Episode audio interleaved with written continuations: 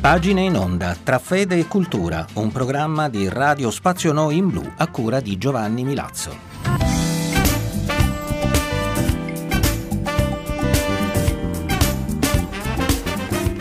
Amiche ed amici di Radio Spazio Noi in Blu, benvenuti all'ascolto di pagine in onda anche oggi tra fede e cultura. Oggi vi offriamo pagine su Giorgio Lapira, tratte da un saggio di Angelo Scivoletto dal titolo Lapira, poeta, sognatore, realista.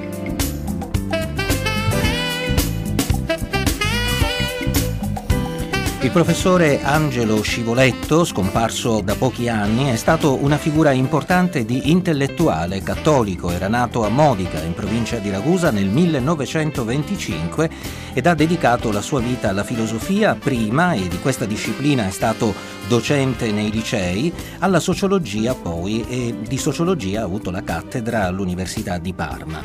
I suoi contributi spaziano dalla saggistica agli articoli su riviste specializzate e comportano una solida mediazione tra la fede e la cultura contemporanea.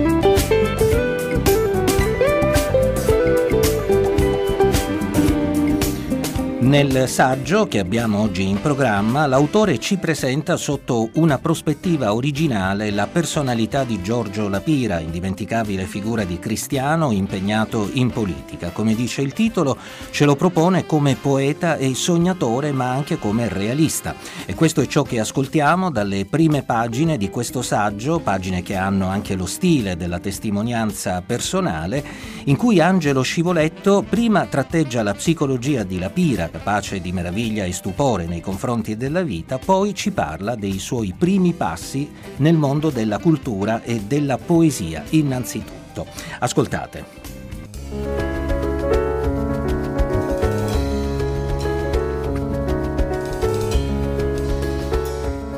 I colloqui con Giorgio Lapira su cronache significative o su temi vitali mi diedero spesso l'occasione privilegiata di attingere non solo alla sua testimonianza di cristiano, di studioso e di politico, ma anche alla sua connaturata inclinazione poetica.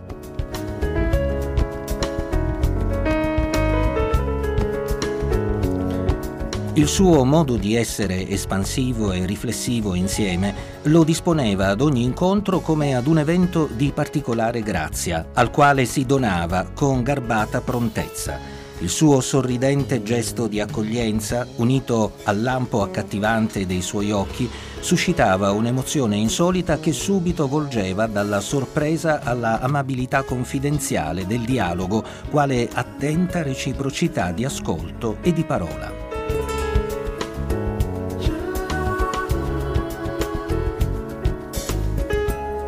Non c'era argomento dal tecnico al mistico che non fosse da lui a tratti illuminato o affinato dalla parola evocativa di un valore o di una immagine che ne illuminava la prospettiva e ne rivelava la ricchezza.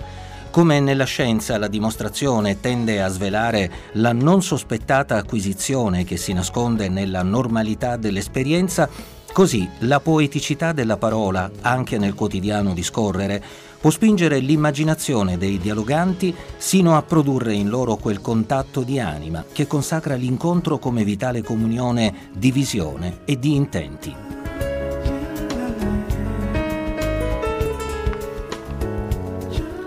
Sono questi certamente momenti di grazia che il dialogo può riservare, soprattutto se l'incontro, come avveniva con Giorgio Lapira, è già fondato, oltre che sull'analisi logica del comunicare, sull'esperienza del donare e del ricevere, ai fini dell'intelligenza di particolari questioni esistenziali di cui la parola è veicolo.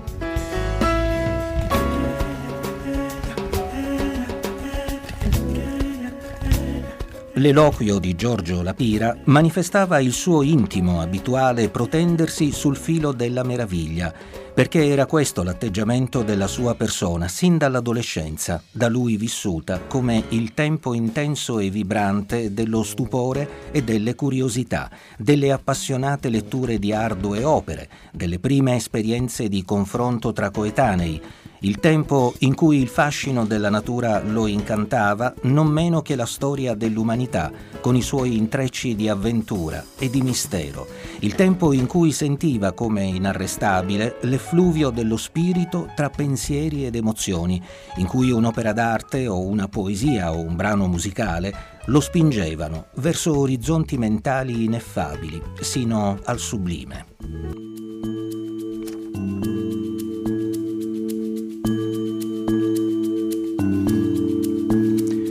Per come si è poi configurata la sua esistenza, si ricava che la Pira non si abituò mai al miracolo dell'essere colto nella fenomenicità delle cose finite, calcolabili, utili e fruibili, e sentito nella sua misteriosa inesauribilità oltre ogni limite.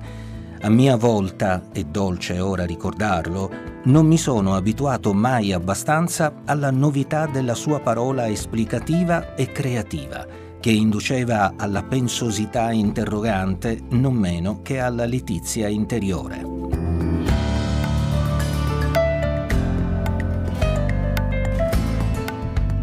Era quella un'autentica empatia sempre feconda di prospettazioni originali, non strane né astratte, subito trasparenti e persuasive. Gli stessi silenzi, così preziosi nel vero dialogo, perfezionavano le cose dette e mi soccorrevano nell'intuire, forse nello scoprire, come anche le piccole o le concrete cose del giorno potessero gustarsi nel loro significato universale.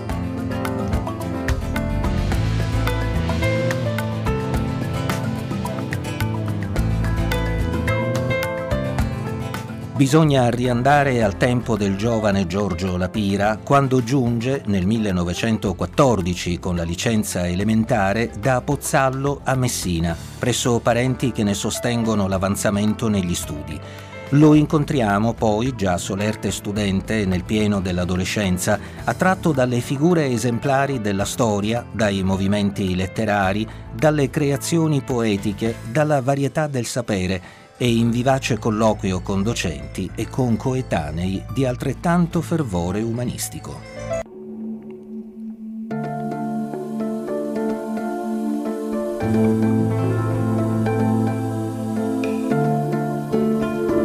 Poeti e narratori, artisti e scienziati, filosofi e politici suscitano la sua ammirazione e lo portano alla meditazione ed al confronto Nascono così le sue prime domande interiori. Osserva gli altri, riflette sugli ideali, sulle forme del comunicare, sui contenuti di ogni ricerca e di ogni espressione. Entra nell'avventura del capire, del contraddire, dell'accettare, del negare, dello scegliere, mentre si aprono ai suoi occhi gli scenari culturali e sociali del tempo. È preso dalla passione di leggere, di scrivere, di intervenire, di criticare, di sostenere delle tesi, di documentarsi e di definire, sicuri preludi del suo non lontano cammino di studioso e di scienziato del diritto e della società.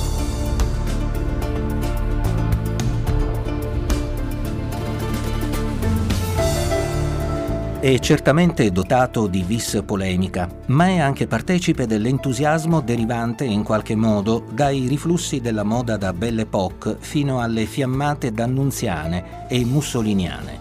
L'adolescente degli anni venti era dunque immerso nel clima dell'epoca e ne scrutava i fenomeni che valutava e ripensava, o se ne distaccava con libero spirito e con indomabile curiosità.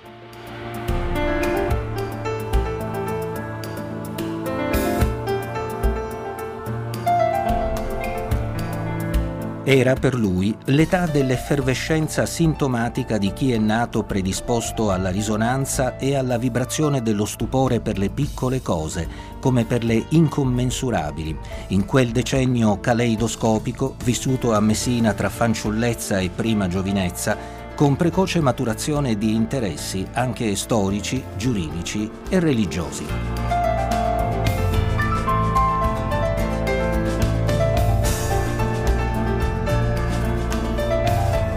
E intanto Giorgio Lapira compiva una impressionante traversata nel programma scolastico, sintomo di seria ricerca vocazionale, passando con intenso lavoro di ora in ora, cioè senza perdere tempo, anzi guadagnandone, dal diploma commerciale alla licenza liceale e quindi alla laurea in giurisprudenza.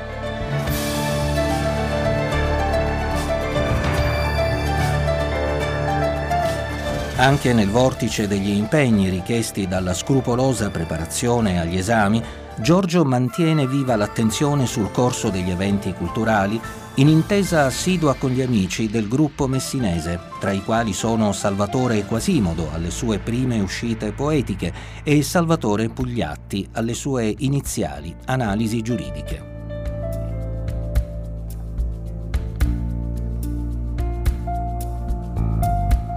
L'affiatamento fra di loro traeva alimento dall'essersi affacciati, fra l'altro, nell'agone giornalistico con serietà quasi professionale e con sorprendente maturità nella trattazione degli argomenti, sapendo inoltre contemperare il loro fervore di neofiti con corretta misura di stile e di critica Ora si può meglio affermare che da quella base comune di esercizio umanistico tra bellezza e razionalità sono partite le loro rispettive strade di crescita e di testimonianza.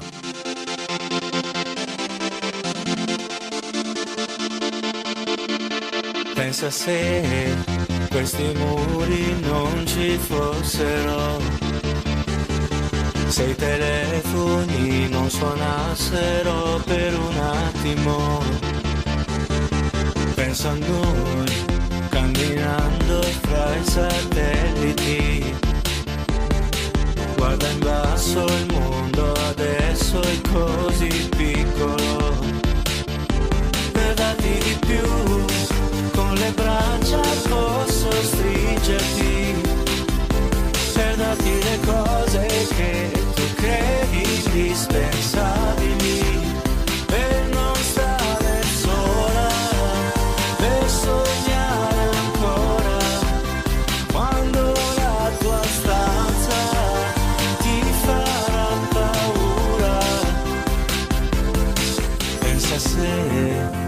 Sentissimo più liberi, abbastanza da non volere più nasconderci.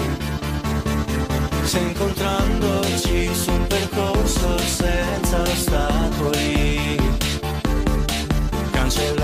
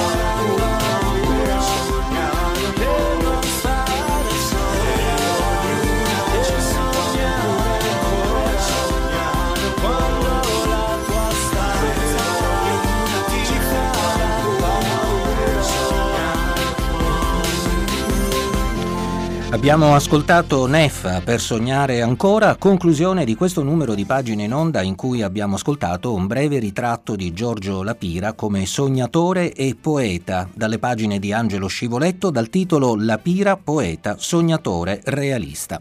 Erano di Keiko Matsui le scenografie musicali, va Meture alla parte tecnica, vi lascio in compagnia dei nostri programmi che potete continuare a seguire attraverso la nostra pagina Facebook nel sito di Radio Spazio Noi in Blu. Da Giovanni Milazzo grazie per l'attenzione, noi come sempre ci risentiamo lunedì prossimo alle ore 20.30.